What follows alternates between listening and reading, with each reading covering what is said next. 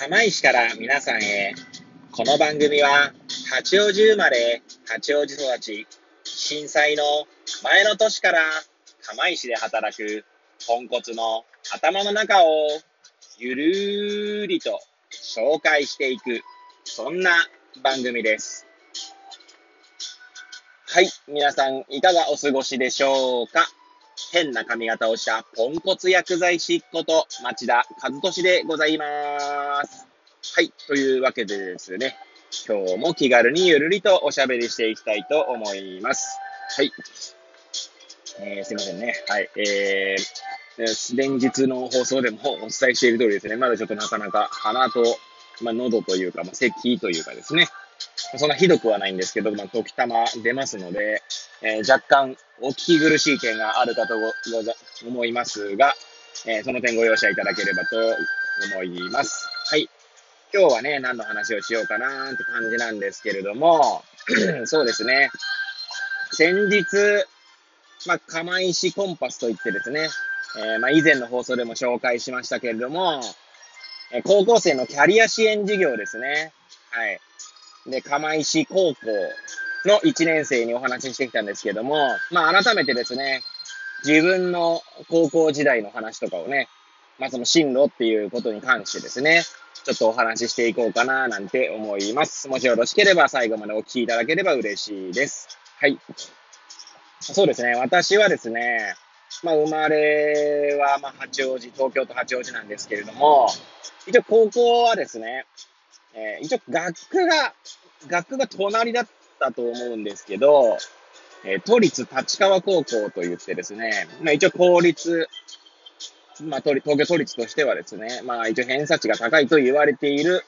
まあ高校に行きました。はい。で、まあ結構自由な校風でですね、えー、まず私服ですね。はい。で、まあ、その私服で選んだとか、その偏差値が高くて選んだというよりは、まあ、うち父親が実はその、まあ、立川高校の OB で、あと、まあ、そそういう、まず、要因が1点と、まあ、なんとなくだからね、物心、物心ついた時っていうと語弊はありますけど、なんとなくなんか父親と同じとこに行くっていうのがなんかこう、いいんじゃないかなっていう感覚だったのは覚えてますね。はい。あとはですね、まあサ、ッカーをしていましたので、その都立、まあ、こまあ、その公立で強い高校ってなると、まあその当時はですね、えー、国分寺高校。今名前違うのまあちょっとそこら辺わかんないですけど、国分寺、都立国分寺高校と、都立駒場高校。あとは、今名前変わっちゃったと思うんですけど、都立久留米ですね。それがね、3K みたいに、あの、国分寺、駒場、久留米の頭文字、あの、アルファベットにした頭文字を取って 3K って言われてますね。で、その次に位置するのが一応都立立川高校。その第2集団ですか、都立の。で、いうぐらいな感じでしたね。だベスト8の予選でベスト8ぐらいまで行くんだけども、まあ、行くときはね、第2もよるんでしょうけどね。はい。っていうのもあって、まあ、サッカーが強くて、まあ、親父が行っててっていうところで選んだイメージがありますね。はい。で、まあ、入ってですね、まあ、失礼しました。まあ、後にもね、紹介するかもしれませんけれども、まあ、個性的な 友達との出会いっていうのはですね、私の人生にとって、まあ、振り返ってみるとね、貴重な経験だったなぁなんて思いますね。はい。でですね、まあ今回進路という話で言うと、まあその一応偏差値が高いと言われている高校っていうこともあったので、もうなんつうんですかね、もう大学に行くっていうのは進学進学するっていうことがね、もうほぼほぼもう、なんだろう、規定路線じゃないですけど、規定路線はちょっと言い過ぎですけど、まあなんとなく進学するみたいな、なそういう空気感みたいなのがありましたね。はい。なんで、先日もちょっとね、友人、あの、釜石での、こあの、サッカー部の後輩から電話かかってきたって話ではですね、言いましたけど、多分こう、起業するとか、それか、もしくはね、高校卒業して就職するなんていうことはですね、全く選択肢なかったななんて思いますね。まあもちろんですね、私が高校時代ってことは、今から、まあ、20年以上前なので、まあ20年前で18なのでそうですね、まあ22年前とか、21年前とかだと、まあ、高校生で起業するなんていうのはですね、まあ、まあ、あったのかもしれないですけど、まあ、一般的、一般的、まあ、今も一般的とは言い難いですけれども、まあ、例えばこっちにね、釜石にいてですね、隣の大船渡高校でですね、高校生の時点で、あの、起業するみたいな、確か大船渡だった気がするんですけど、まあ、その三陸沿岸でですね、まあ、そういったのも出らして出したりとか、まあ、アメリカにね、目を目を移せばね、そういった形で、まあ、高校生の時にもう起業するっていうのがですね、まあ、選択肢の、まあ、一つにはなってるのかななんて話は、まあ、あくまで文字情報ですけどもね、はい、そんなことは聞いております。はい、実際どうかとかね、いう話はちょっと、まあもちろん言ったこともないのでわかりませんけれども、はい。まあ、いずれね、そういう時代になるんじゃないかな、なんていうのは、まあ思ってますね。まあ、ただね、振り返ると、私が高校時代の時にはもう進学がほぼ一択みたいな感じでしたね。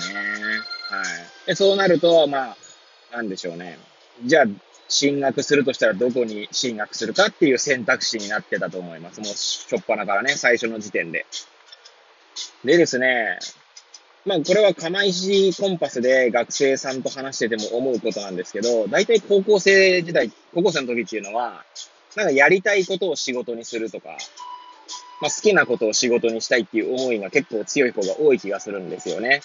で、多分私もですね、あの、そういったところがありまして、なんかやりたいこととかね、あの、な、なりたい仕事に就くとか、そういう、すいません、ところがありましたね。はい。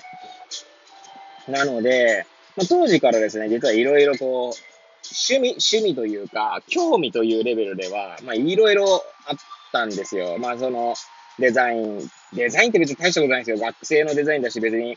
なんかデザインコンクールとか出すレベルでもないんですけど、まあ、ほんと趣味、趣味レベルで、まあ、絵描いてみたりとかですね。そうするとデザインに興味があったりとか、で、まあ、そんな、こう、まあ、それだけじゃないですけど、いろいろこう、興味がある中で、じゃあ何を仕事にするかな、みたいな。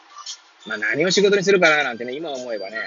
あちゃん、なんかこう、ちゃんちゃらおかしいって言ったって語弊はありますけど、ね、なりたい仕事に就けるかどうかってまた話は別ですからね、大人になってみて思うのはね。うん。なんで、まあ、どんな仕事に就きたいかっていうところから逆算して、その進学もね、選んでたようなイメージがあります。ちなみに最初にですね、まあ、なりたいなと思ったのが、まあ、デザイナーですかね。ファッションデザイナーだった気がしますね。っていうのもあって、服飾の専門学校に行きたいって言ったんですよ。で、まあ、そうするとですね、まあ、あの、母親から、あのー、なんだ、当時ね、学歴社会が、まあね、だいぶこう、なんだろうな、学歴社会じゃなくなってきてたんですけど、まあそれでもね、やっぱり大学は行ってた方がいいよって言われて、でも結構親に従順だった私は、えー、まあ大学でね、考えてみてですね、次に考えたのが、美大ですね。じゃあ大学だったら美大に行きたいなと。で私ですね、ちょうどあの、まあそれもですね、母親からね、まあ、あなたが絵が好きなのはね、絵を描くのが好きなのは、あの、知っているけれども、それとね、食っていくのは別だよ、みたいなことを言われてですね。なんで、まあ、美大も諦めてみてみたいな。諦めてみてっていうか、まあ、その、親のね、言葉に従ってみたいな感じでしたね。なんか、今ここまで喋ってですね、なんか前も喋ったかな、これとかって思うんですけども、今どこで、ど いろんなところでこの話してるから、このラジオトークでしたかどうかは全然ちょっと覚えてないんで、もしね、あ前も聞いたなみたいな人がいたらですね、あの、まあ、それはもう申し訳なかったですねって話ですね。はい。で、まあ、ちなみに美大をうちの母親が反対したっていうのは、うちのですね、母の、まあ、兄ですね。あの、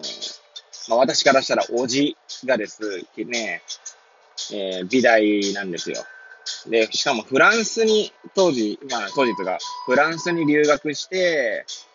で、フランスの多分美術学校というか美術大学というか、ちょっとそこら辺わかんないですけど、フランス留学して、まあ、まあ、美術系に進んで、で、ステンドグラスとかね、の、まあ、アーティストというか作者というか、で、ここ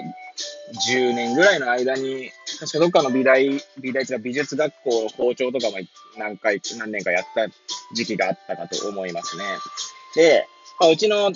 母親もですね、兄、兄あの、その、いや、おじ、兄の、そういったところを見てですね、えー、なんだろうな。いや、美美大の大変さみたいなのしてたんでしょうね。まあ、そこら辺が、まあ、そういった発言になってたんだと思いますけれども、はい。という感じでですね、えー、次中途半端なところで時間が来てしまったので、今日はここら辺で終えたいと思います。また、つ、明日ですね、